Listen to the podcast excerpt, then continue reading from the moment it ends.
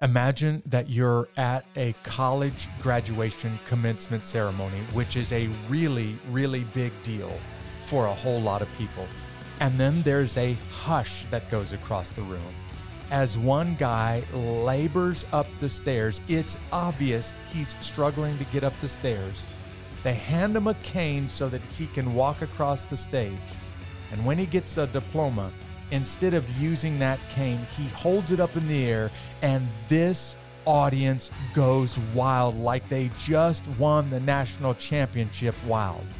That moment gave me chills up my arms because it's the moment that David, who was born with cerebral palsy, described when he became the first person from his mother's family to ever receive a college diploma.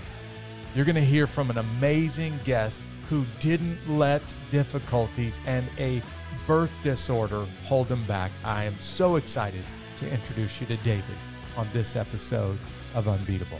These stories of triumph over adversity will help you handle your toughest days in life. You're listening to Unbeatable with Jeff Struecker. David, thank you so much for being my guest today on the next episode of Unbeatable. Actually, I don't think it's the next episode. It's actually this episode if people are listening right now. Thanks for joining me, David. Thank you for having me. I'm excited to hopefully provide some insight and education to your listeners about uh, about sports, uh, fitness, and myself. Yeah, living with CP. Yeah.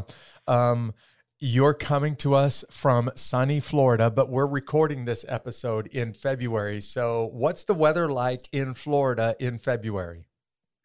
Oh, right now it's been uh, mildly cold off and on. You know how Florida weather is; it's bipolar. right now, we're dealing with a lot of rain. So, yeah. So I'm just saying, uh, I'm asking you to tell everybody what the weather feels like in Florida today. For all those people that are listening in the bitter cold parts of the world, and you're bundled up with three layer or three or four layers of clothing on, David's coming to us from cold Florida, and cold in Florida is like 50 or 60 degrees Fahrenheit, right? Yes, it is. Yeah. Where other people around the rest of the world will be in shorts and t shirts right now in 50 or 60 degrees. Uh, I know what it feels like to be in 50 or 60 degrees, and it seems a little bit cold. Because let's just be honest, in the summertime, it's like 900% humidity and super hot all summer long, right? Oh, yeah. Tell me about it. The, the humidity and the heat in the summer in Florida is the worst. Yeah. So you get the winters that everybody wishes they had, but then you have the summers that nobody wants to go through. I'm just saying. Exactly. I mean, we only had one week of actual winter, and I mean, it got cold. I mean, we're talking about up north, uh, high 49, low 30, and I mean, it got cold. Yeah. Well, if you're listening to this podcast, David joined in a hoodie and a t shirt because it's cold, air quotes, in Florida right now. Hey, you just described yourself a moment ago. And by the way, thanks for giving everybody kind of an overview of who you are. You've got a background in sports. You are you are an advocate and uh, for CP. You and I know CP to be cerebral palsy, but describe the describe cerebral palsy to people who have no uh, exposure to, to it? Well, cerebral palsy is caused to, due to lack of oxygen to the brain from birth. So, uh, CP can vary from individuals. So you can have speech impediments. You can have issues with, uh, you know, your physically, uh, mentally. In my case, for example, I have I have spastic hemiplegia, which means my cerebral palsy affects one side of my body, which is my right side. But um, I'm very limited on my right side, but for the most part, I do everything on my own. Yeah, that's amazing. Are you you're living at home right now on your own? Yes, I am. Yeah, so um as I understand it, people with CP have this spectrum, right? Some people very severe and they're going to need some kind of care all their life to others that are like you able to live on your own. Can you describe a little bit of what life is like on those very extreme edges of CP? Well, uh, I could actually talk to you about myself growing up. So yeah, for the first eight years, of, oh, I'm sorry, for the first eight years of my life, um, I could I can read, write, or walk. Um, I was told by doctors that I would never live a normal life. Hold on, you couldn't walk until you were eight years old. Mm-hmm. Wow. I was very limited in what I could do. Uh, physically, um, had limited vocabulary, you know, and uh, doctors just uh, just gave up hope, and they told my parents, "Your your son's gonna be a vessel for the rest of your life. You're gonna have to take care of." But fortunately, I had some pretty awesome events transpire, and it shaped who I am today. Yeah, I'm uh, I'm sitting here looking at you, watching you live through this video feed, thinking if I just saw you from a distance in a, a, grocery store or at a gas station, I would never know that you have CP because of how well you carry yourself. I'm sitting back listening and hearing you say you can't walk, you really can't talk until you're eight years old. And I can't imagine the massive transformation that must have happened. You you described it as some pretty incredible events. What were those events? Well, when I was eight years old, um, I had I had a uh, tragic event happen, which my my biological mom she had me when she was 16 years old, and uh, throughout her life, you know, she struggled. You could you could imagine you're basically a child raising a child yeah, yeah. with a disability, and you, you also have my younger brother as well so, to raise and she tragically passed away at uh, 23 years old. And oh, um, and then from then on, luckily I had a stepmom and my dad were always in my life. So think of it this way: I had a beautiful childhood because I had three parents that were willing to co-parent yeah. each other. Yeah, you know. Wow, that's an that's a beautiful way of describing this. Um, I'm. What is your biological mother's first name? What was her first name? Her first name was Erica. Okay, Erica is incredible if she's 16 years old and had a special needs child and doesn't put you up for adoption, but decides, I'm going to raise this child. As you said, a child taking care of not just a child, but a special needs child. But but it gets it gets even more special here. All right, um, come on. The day after the months after she passed away, uh, about three months, I started walking, and then my stepmom had to make the decision the day of my, my biological mom's funeral. Am I going to take care of this child and give him the future that he needs and he deserves? Or am I going to continue with my youth and, and living my life and having kids later on? Yeah. She said, I see more potential in this child than anybody else could. I want to take him as my own and give him the life that he wants. And she's been my mom ever since. What is your stepmother's name? Her, na- her name's Yvette. Okay, Erica was my hero. Yvette is my hero. If she would be willing to love you and take you and treat you like her your her own, um, not just because of your cerebral palsy, but because um, she's deciding, hey, I think that there's something special in in this in David. Um. When you were growing up, people would obviously think that there's something a little bit off with you. Um, often, folks with cerebral palsy have been referred to as air quotes slow. Did you have people making comments like that to you? Oh wow! You know, um, actually, when I uh, when I started first living with my stepmom full time, uh, my dad, her, and I were living in were living in Puerto Rico at the time and I was enrolled in school in regular education there. And in Puerto Rico at the time, the schools weren't ready for inclusion and acceptance when it came to kids with disabilities. So I would make straight A's in all my classes, do very well, you know, four point average, very smart, bright student. But the all teachers right. would look at me and say, you know, I don't want him in my classroom. He's too oh, slow. no, he's, man. Are you he's serious? a burden. You know, he's a burden. And and I had a one on one, you know, in the classroom with me but I would try to do everything on my own, and teachers didn't want me there. Yeah. So you're you're basically not just doing okay in school, you're excelling in school, but because you are noticeably different than the other children, the teachers decided that you're a burden to them and they would rather not have you in class at all. Mm-hmm. And that that really irked my uh my mom now that she she took it upon herself to go up to the to the director's office and shred the documentation yeah. of me in that school and we moved to Florida. Yeah, that's what I'm talking about. You're almost like a living Forrest Gump is basically what you're describing right now. If anybody who's seen the movie Forrest Gump, right? It's a great movie by the way. Yeah. Um, I'm using that movie as an analogy because your parents decided to pour into you. Instead of holding you back, they decided to encourage you along, which caused you with CP to end up doing sports while you're still growing up. What, why did your parents say, Hey, David, why don't you try to do some sports when other children in your condition would, would be at home, you know, and, and kept indoors? Well, for me, sports was more of a way to keep me in in a physically active and in shape at first.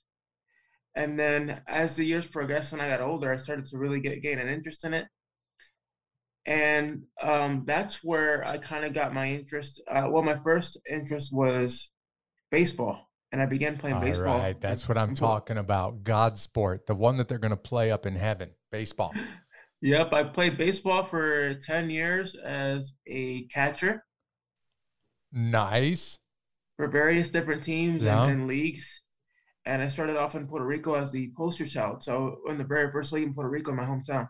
Which, by the way, I want to point out for people who live in the Caribbean and even in Latin America, baseball is humongous. So if you're playing baseball, you got some stiff competition around you.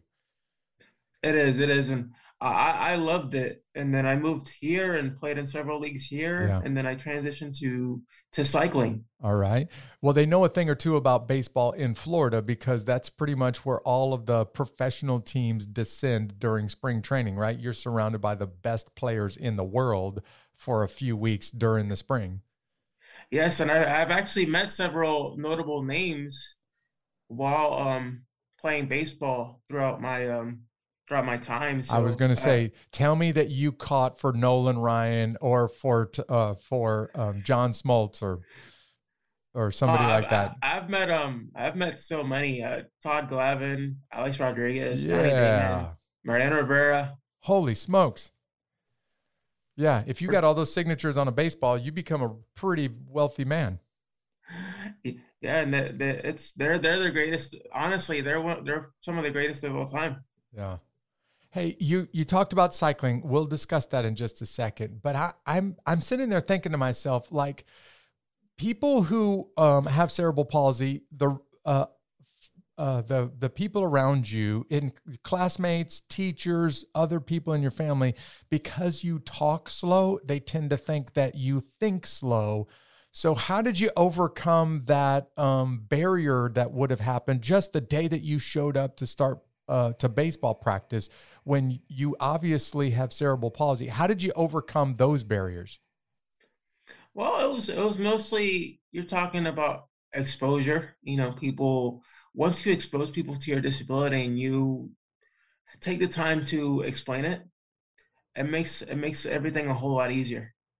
All right and your parents kind of not only um, allowed you but they encouraged you to take part in sports is that right? Yes. And at the time i wasn't really before sports i wasn't really into um, sports. I was very you know i was very a homebody you know didn't want to do much. And and then uh, i was introduced to sports and i've i've had a passion for it and for fitness ever since. Yeah um, by the way, before we talk cycling, you also did a little football uh, when you were in school too, right? I did. I actually was a. I played running back and center when I was in high school. You were the running back, and you played center in high school. Yep. You must. Have... I played for. I played for a league that was um, designed for for people with disabilities. Yeah. Awesome.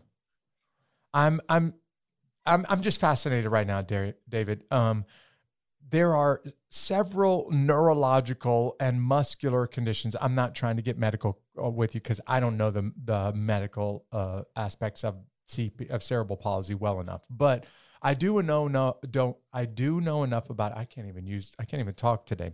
Um, I know enough about it to know that it affects your motor skills and your muscles. So it does. It does. Does will you describe for people what cerebral palsy does to like your fine motor movements, what it does to your muscles? Because the fact that you can hit a baseball or the fact that you can play center or even ride a bicycle It's uh, I, I'm impressed, man. So describe what this would have been like trying out for sports with the way that this illness attacks your muscles or your fine motor movements. So in my in uh, my case with my CP, I have spasticity, which is uh, rigidity of the muscles. You know, I get uh, involuntary spasms sometimes in my back and in my shoulders. Uh, but uh, with the CP as well, I have trouble balance. So sometimes you have to you have to think to yourself, you're you're limited, but you're not that limited, and you have to think, what can you do to make your time playing sports easier? Well, there's always ways to adapt your equipment. So when I used to cycle, I took my my father had this idea of taking, uh, you know the you know the footrest that you have in wheelchairs. Uh-huh. Yeah. We took those apart, both of those on the where the bike pedals are. Uh, turn those into pedals. So I would put my feet in there, strap them on, because my feet would fly up if I were to not have the straps on. We'd strap them in. Then we took the we took the you know like a crowbar, right? We took a, he took a crowbar, uh, welded it. We put scooter wheels on the sides. Oh yeah. Bolted it on the bike and turned the bike into like a into like a trek, but yeah. it was an actual racing bike. I had a, I had a Trek I had a Trek 1000, so that I used to use for competition. Your, so we turned that into a complete racing bike. Your father is a mechanical genius if he can take a crowbar and turn a bicycle into a trike. And I, I used to compete with that for a good three year, three four years, and I won three state titles. Holy smokes, this is incredible. Um, why bicycling? Because let's just be honest, some very normal, very healthy children struggle to figure out how to ride a bicycle, even with the training wheels. And when you take the training wheels off, all of us fall down a couple of times. A lot of us fall down a lot more than a couple of times. So, why did you decide to get into cycling? Well, at first, you know, it was because I was very into Lance Armstrong, and it's of course it's uh, I won't go into much detail, but it's unfortunate what happened with yeah. the whole situation. Yeah. But he, he was my idol back in the day. You know, I, was, I, was, I admired him, and so that's what kind of got me into cycling. Nice. You were going to become the next Lance Armstrong and win like a dozen Tour de France. That's what you were going to do. Yeah, it was actually well on my well on my way. I actually um, did cycling for a few years. Then I quote unquote retired then I was scouted in high school because I was because I had seen I had done so well and I was about to be a para a para. They were looking to sign me into a Paralympic contract, yeah. an amateur contract in Florida. But then I said, you know, after doing years of sports, my body was already worn down. I said, you know what? I'd rather go to college and turn down a six-figure contract and sponsorships, and you know, because your body doesn't last forever, but your mind does. Right. Listen, for anybody that has that is totally healthy, it would be hard for us to do the kind of sports that you've done. The fact that you were able to do it with the muscle rigidity and muscle spasms that you just described, or the balance problem. Like I'm thinking about balance problems on a bicycle. Are you kidding me right now? Um, the fact that you can overcome those obstacles are is so impressive, man. Yeah, I mean it's it's all about um, wanting to do something and really enjoying it. If you enjoy it, you'll find any way to make the uh, sport or playing the sport easier. Yeah. Hey, uh, while we while I was getting ready to do this episode with you, David, I was thinking about cycling. Um, and in fact, I got this little segment that I like to do in the show called the high five. It's like my way of reaching all the way across the internet and slapping a big high five for you. Um, and I was thinking about the five or six big mistakes that I've seen people make on bicycles, especially the adults who think they've got it figured out and then they end up making very childish mistakes. So if you don't mind, I want us to go back and forth just a little bit about bicycle, about basic cycling mistakes that us adults will sometimes make that we really should have probably figured these things out as a child. You, you ready to go back and forth just a little bit? I'm ready. All right, man. Um, I I've watched. I can't tell you how many people. In fact, almost everybody that I watch, it looks like their seat. You and I know that seat as a saddle on a bicycle, but it looks like their seat is way too high and they're barely able to hit the pedals because they're trying to look cool, or their seat is way too low and it doesn't look like they can generate any momentum. And basically, they look like they don't belong on that. They look like they took somebody else's bicycle because that seat is jacked up so high or sank down so low. Um, that's one of the first mistakes that I think I've seen and most often.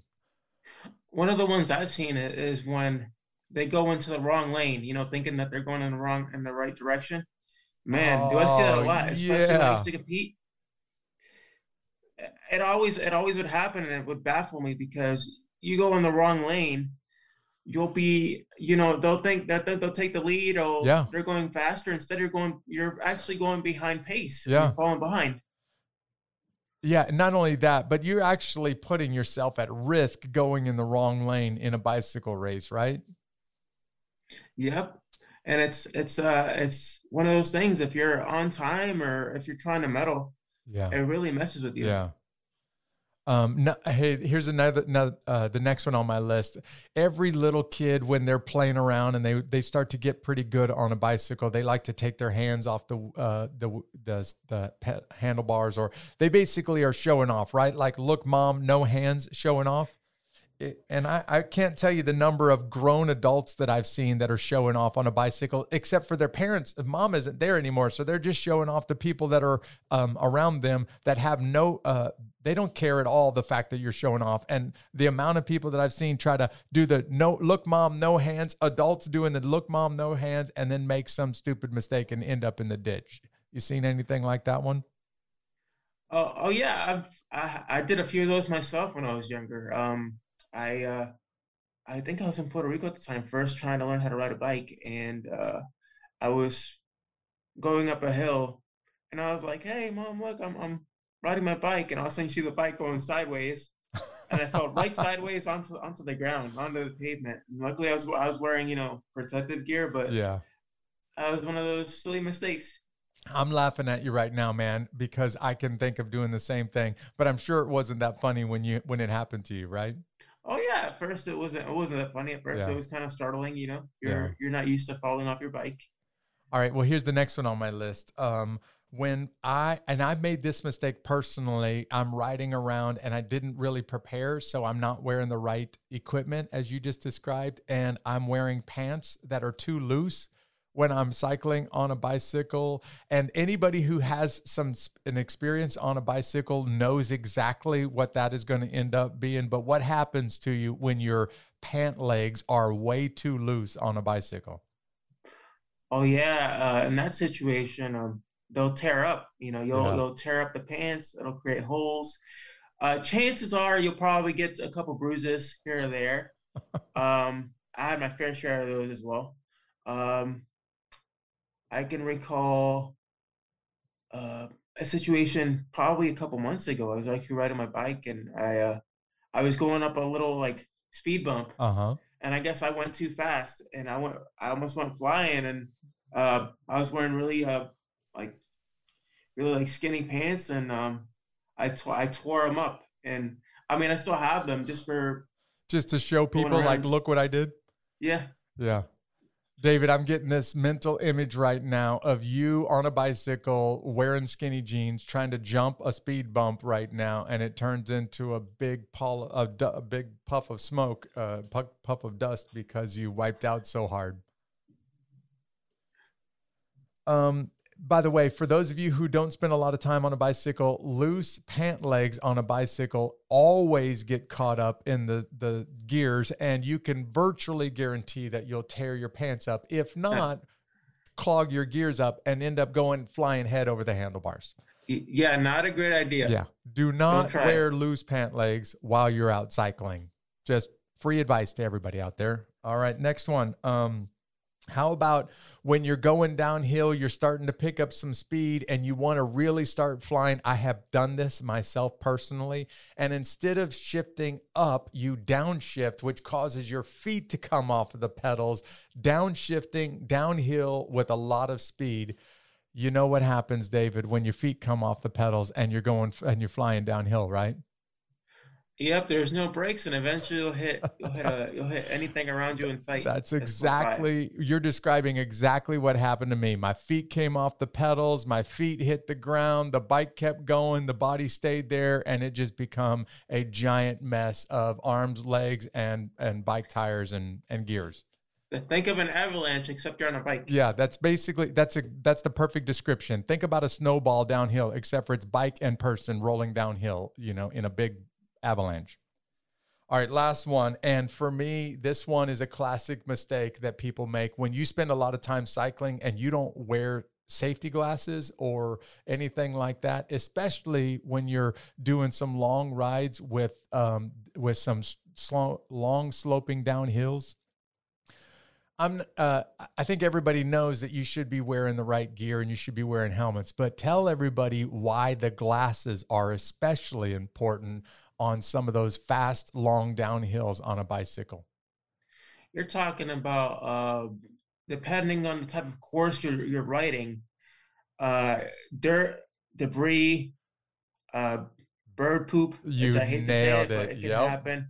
You yep. know, uh, anything that hits your eyes can be detrimental in in in how you you uh you ride your bike or how you do things. You know, as far yeah. as uh competition. You absolutely nailed it, David. It's not so much looking cool in your favorite sunglasses. It's, I guarantee you, you're going to get dust or bugs, or as David just described, some bird poop right smack in the eyeball while you're going downhill as fast as you can. It is hard to ride well when you just got an eyeball full of gnats in South Florida.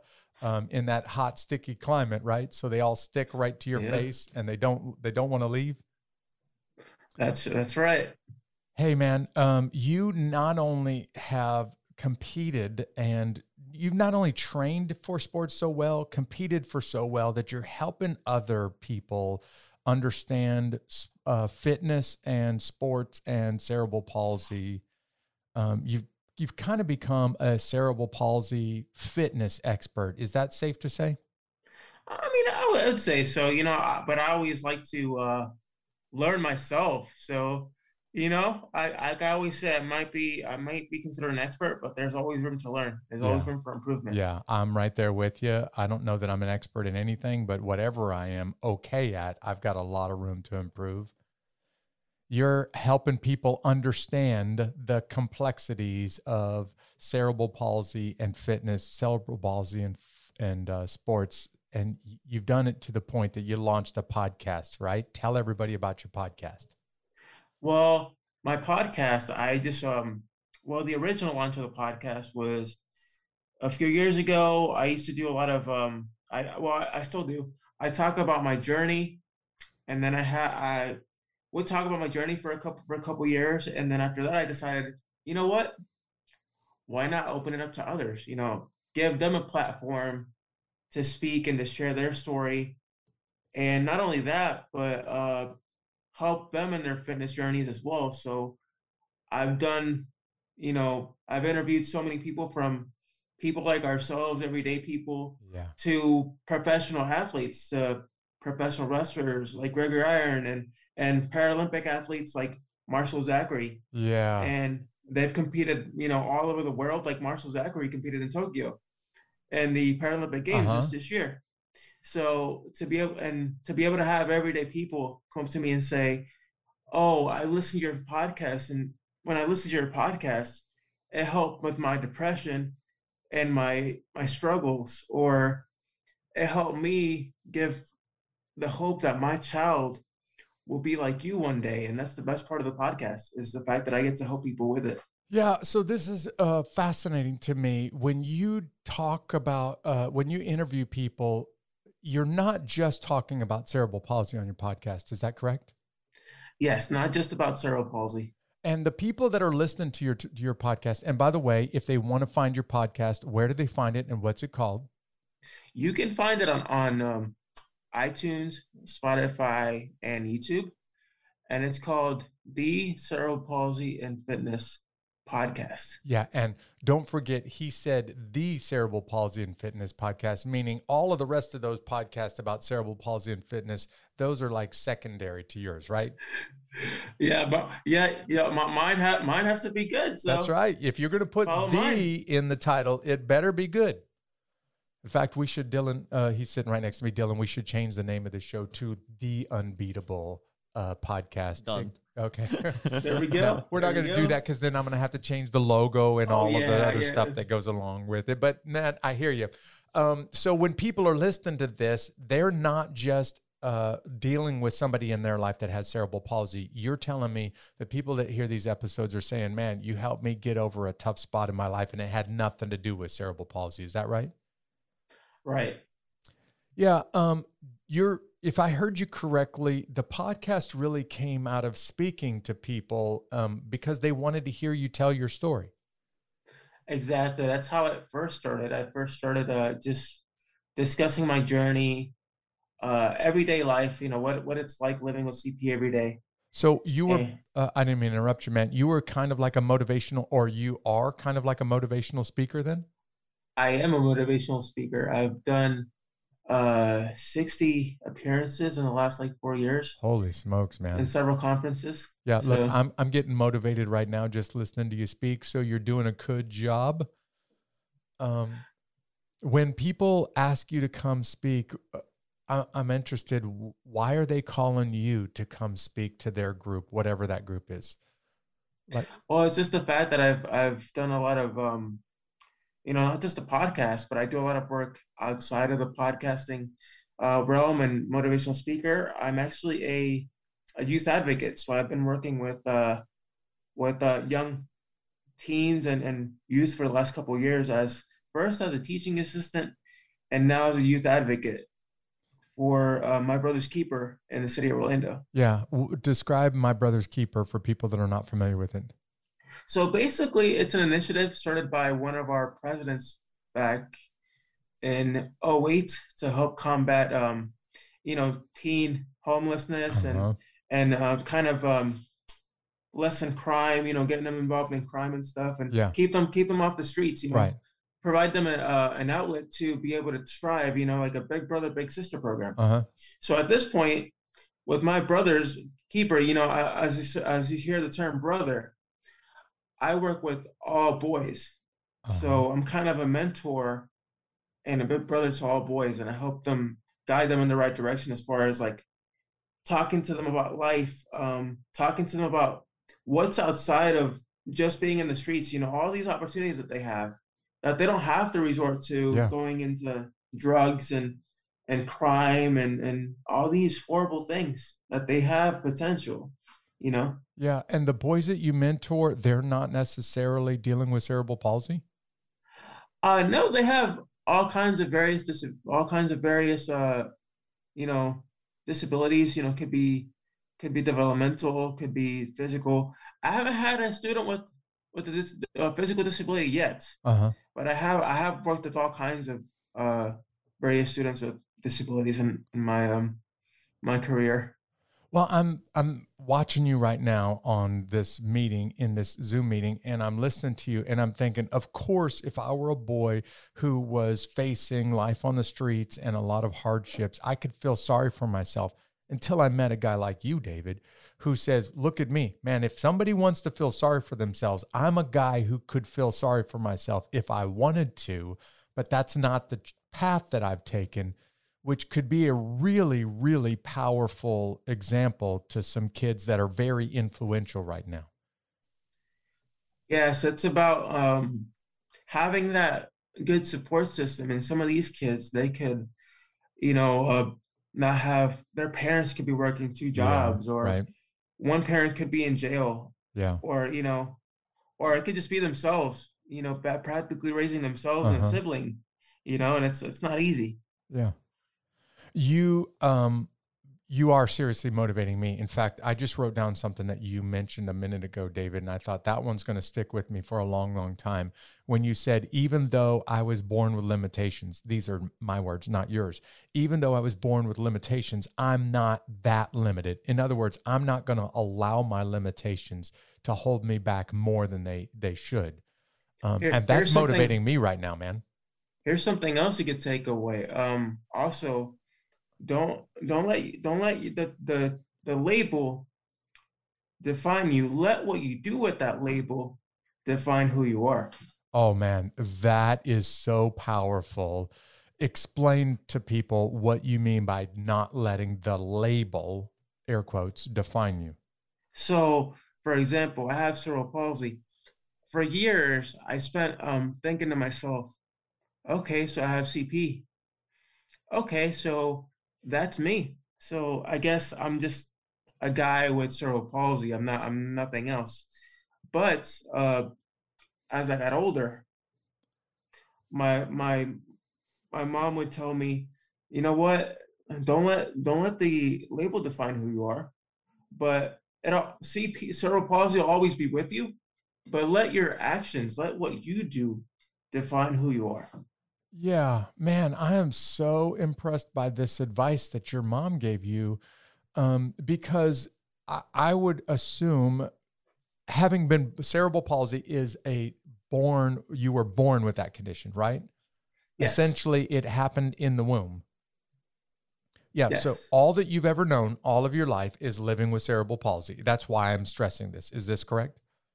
That's correct. Yeah. So I can only imagine that the average person with cerebral palsy, because it's all that they've ever known all their life, they it's been uh, the case ever since the womb. All that they can think about is the cerebral palsy and how they're different from other people. And if you're not careful, how I can't do what other people can do. But your mom is telling you, hey, David, stop thinking about what you can't do. And if I heard correctly, what she's really asking you to do is don't let that label of what you can't do define you. Why don't you start thinking about what you can do? Is that correct? That's correct. And and you know, and the and she said that the day of um when I graduated from from UCF. Uh, and let me let me t- let me tell you about this. This is gonna be uh to people when I tell the story, it hits them pretty hard. Uh, so I remember the day that I graduated from UCF. Um, by the way, University of Central Florida, it is no small feat to graduate from that school. Yes, they uh, they say that uh, well, it used to be a myth on campus. So they would say, if you don't finish, you can't. It's it's they say you can't finish, Yeah. and if you step on the school seal in the student union before you graduate, You will get a struck down by lightning. Is that what they said? it's. I mean, it could happen. You, you, never know. I'm But- just joking right now, but Yeah, they're saying I mean, it's, it's it serious happen, you never business, right? It's serious business. Like there, there's a possibility you don't graduate if you step on that seal early beforehand. Beforehand, Yeah. and so um, I, I worked tirelessly. Like I mean, I, I gave it my all. You know, I, you know, because you know my, my family, my biological mom only never finished high school, so I was literally the first one to finish high school on Holy her side of the family. Wait a second. You're the first person in your mom's entire side of the family to finish high school, even though you have cerebral palsy. Even though I was I was told I would never accomplish any kind of Oh my feet. This is incredible. You you can't even talk until you're eight years old, and the doctors are telling your parents to just give up all hope. And you're doing something that the rest of your mother's side of the family has never accomplished before. This is incredible, man. Yeah, and um, and then of course I went on to finish high school, and and then uh, I went on to college, and and then uh, I remember the day that I, I was gonna graduate. Um, I mean, I gave I gave it my all, you know, when I was at UCF. I mean, I literally sacrificed myself physically, and I'd wake up at 4:30 in the morning just because I take paratransit to get to class uh, from Sanford. So I would, sometimes it'd be a two, an hour and a half, two hour bus ride every day Wow. to get to school. Yeah. And I'd be there from 7:30 till about eight o'clock at night, almost almost uh, every other day. I would just study hard, not not quit. I mean, I put I put put my family on the I put my family on my shoulders. I put everything. And I mean, when I gra- the day I graduated, um, I had a, I had a I was really sick like physically because I was just like you know I went Really? through a lot of I went through a lot of stress Yeah. and and uh, and you know I said I spent ninety dollars to, to ninety bucks to rent that cap and gown, and they asked me, do you want to take the ramp or the the stairs? And I said I was twenty five at the time, and I said I waited seventeen long years for this moment to walk up that stage, and to prove to people that I could do what they said I couldn't do. Man, I'm getting chills just thinking about this. I bet that so, uh, place erupted when you walked across the stage. so they um so they would call everybody's name you know have them Uh-huh. walk across everybody would cheer uh next thing you know uh that got really quiet really silent when i got up and i said you know everybody's probably tired they probably don't want to cheer anymore i'm like i'm okay if i hear just hear my family you know cheer and you could hear a pen drop with how quiet it was and i would get up the stairs and i'm like okay nobody's cheering and um they give me the cane I lift it up, and within five seconds, that place did erupt. Wow. And and they they clapped for a good five minutes, and I just stood there, just looking at the crowd, just kind of like you know, thankful. And I, I lifted the cane up, and I walked across the stage, and um, next thing you know, I got my um, diploma cover. Went up to my went up to my mom and and hugged, and I just broke down in tears. Yeah, of course, man. That is so powerful what you just described. Walking across the stage when everybody in the room knew that you had cerebral palsy, walking across the stage and receiving a diploma. And I just want to point out, you said you were 25 years old when you graduated from college? Yes. All right. I know guys that have absolutely nothing wrong with them that are spending seven, eight, nine years in college because they're just taking the slow path. So, holy cow, man, you are disciplined and you are determined. But it didn't uh, pass over me what you just said. You're the kind of unbeatable guy who says, I'm not going to quit. That's why you walked across that stage, right? right? And I, I wasn't, you know, I said either I, I put it all on the line. I said either I graduate or everything I did in my life didn't really matter. So I put everything. I said I'm gonna put all the chips on the table.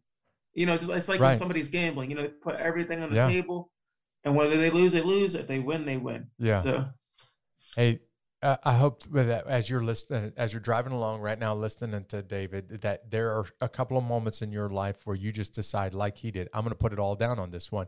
It is that important to me. I want to accomplish X, and I'm going to give whatever it takes to be able to accomplish it. David, I'm I'm so impressed by your hard work and your discipline.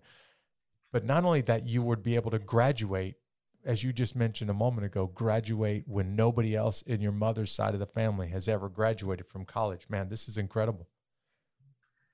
you know, and I uh, two weeks later, um, I found out through some classmates of mine, hey, you, you made the UCF commencement commercial. You're you're on there, and I'm like, What? I, I didn't know. You're famous. So I made the commercial, and then a couple months later, I was interviewed by a by a reporter at UCF. You know, they wanted me to share my story as well. So that's kind of how my public speaking career started. Yeah. Did uh, UCF give you all of your college tuition back since they're making all of that crazy money off of you and advertising? Be, they should, yeah. you know. But but hey, you know, I got I'm getting publicity, so Yeah. that's a good thing. When you go to speak to audiences now, they don't need, I mean, they can just see that you have cerebral palsy. So, what is one of the messages that you try to leave your audience with? I, I try to leave them with. There's always this saying that I use for where uh, my podcast in g- general is, "If I can do it, so can you." You know, if uh, so, what if you have if you don't have a disability? Doesn't mean you can you you can't you know you, you can't do it because if I can do something, if I can do the same thing you can do, and I have this dis- uh, this disability and these uh, you know these struggles, you can do it too. Yeah. Yeah. I can imagine how powerful that moment is when you're speaking to audiences. By the way, real quickly, if somebody says, I'm I'm listening to this right now, I'm blown away by this guy. I need to hear him speak, or I want to have him come speak to my group, how do they find out? How do they get in connect contact with you? Um, you can you can get in touch with me through through Instagram at David's CP Fitness. Um, you can also reach out to me via email at David's CP Fitness at gmail.com. All right. And we'll put links, by the way, to those email to your email and um, your Instagram account. If it's okay with you, we'll put that on the notes It- to this episode. It's okay. All right, cool. Um, I, I want to wrap up with the the broadcast with this. You um, still are helping people. You're still making a difference in students' lives, especially because you're teaching or your assistant teaching middle schoolers. Is this right? Yeah, I I I um I used to I used to be an assistant, but I still work with students on a advocate mentorship capacity now at the schools. What is that So- like? What do you What do you do when you when you advocate for students in schools? So the way that it works is with my students is I would come in during during the school day and I would kind of get in touch with you know school counselors with Mhm. teachers, see how they're doing grade wise, um, how the main thing with the student is how how are your grades, how's family, how are you doing, how's your well being, and what do you need from me to help you with, you know, as far as it could be academic, it could be as far as like a basic need Uh-huh. that they might need. And we just try to keep them on the right path. And if there's if there's something that's alarming then i take it upon i take initiative and do all the safety protocols and paperwork because as you know being a part of the school system you're a mandated reporter so anything that happens Yeah, you're responsible for yeah, so being a mentor, your responsibility is kind of changed. So you're focused more on the students' well-being rather than being in the classroom with them, you know, academically. uh huh. And are the students that you work with are do all of them have cerebral palsy? Uh no, they don't.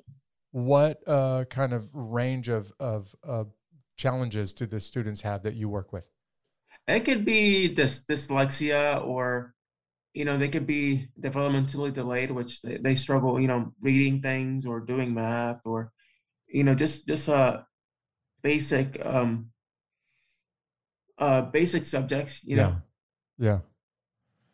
And David, the fact that you're still working hard to help students that to uh, um, exceed, um, even though you could be doing other things like focusing your time on your podcast or on speaking or on sports or other things like that.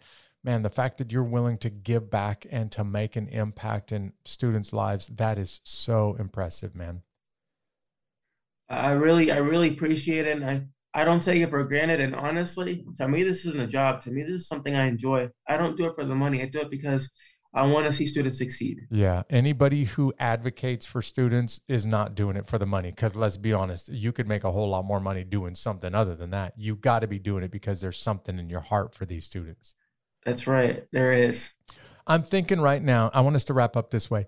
I'm thinking right now of that guy or that gal who's listening to this episode. They've got some challenges in front of you, and they may not be competing at the same level on a level field with the other people around them. In other words, something is holding them back a little bit. And they really want to be able to accomplish something. You've accomplished things in sports, you've accomplished things in school, you've accomplished things in, as a public speaker and launching a podcast that other people that didn't have cerebral palsy were not able to pull off. So, can you leave people that are listening to this episode with some advice? They're struggling. They don't have the same advantages as everybody else around them, but they really want to accomplish something great in their lives. What's one piece of advice, one practical piece of advice that you would give a person in that situation today? Well, I, what I would tell them at first is um, focus on your strengths, not your weaknesses. Focus on what you can do, and remember, there's always there's always there are ways to to to improvise and adapt and make things easier for you, and uh, and and reach out to those that you really care about, that really care about you, because the the main thing is, first off, find a good support system. Second, uh, don't discourage yourself uh, if you feel like you're you're starting to fall off or something. You pick yourself back up and keep going. And last but not least, uh, do your best to stay positive. Always say um, po- say positive affirmations like in the morning like when you get up in the morning look at yourself in the mirror and tell yourself i can do it Yeah. i can do this i'm not giving up today i'm Yeah. a i'm a i'm a wonderful human being i'm loved i'm valued and i'm appreciated Man, those words everybody needs to hear, not even people facing challenges, not just folks that have some kind of disability or something holding them back. All of us need to hear your words. I can see now why you're in high demand as a public speaker. It's it's truly a privilege and an honor to be able to help people every day David, you are amazing. Thank you so much for being part of this episode. And I just want to give a quick shout out to everybody who watches the cerebral palsy or listens to the cerebral palsy and fitness podcast. You guys got a great host in David. Thank you thank you so much i truly appreciate it Thanks, man. We'll see you next time. see you next time take care Man, you just heard a beautiful piece of advice that all of us need to go away with today. When you get up tomorrow morning, no matter what challenge you're facing, look yourself in the mirror and say these words out loud. Literally, say these words out loud. I'm not giving up today. David is unbeatable, and anybody who takes his advice will be unbeatable too. Just look yourself in the mirror and say, Not today. I'm not giving up today. Hey guys, thank you so much for tuning into this episode of Unbeatable. If you just found this episode for the first time and you were blown away by what you heard, would you follow us on social media? You can find us just by searching for at Unbeatable Podcast on your favorite social media platforms. And if you've started listening to this regularly, why don't you go ahead and subscribe on your favorite podcast platform? In fact, why don't you rate us and tell everybody in the world how awesome this podcast is? We're well on our way, y'all. We're getting close to our goal of 50,000 downloads by tax day, April 15th. And here's how you can help. Would you tell a friend?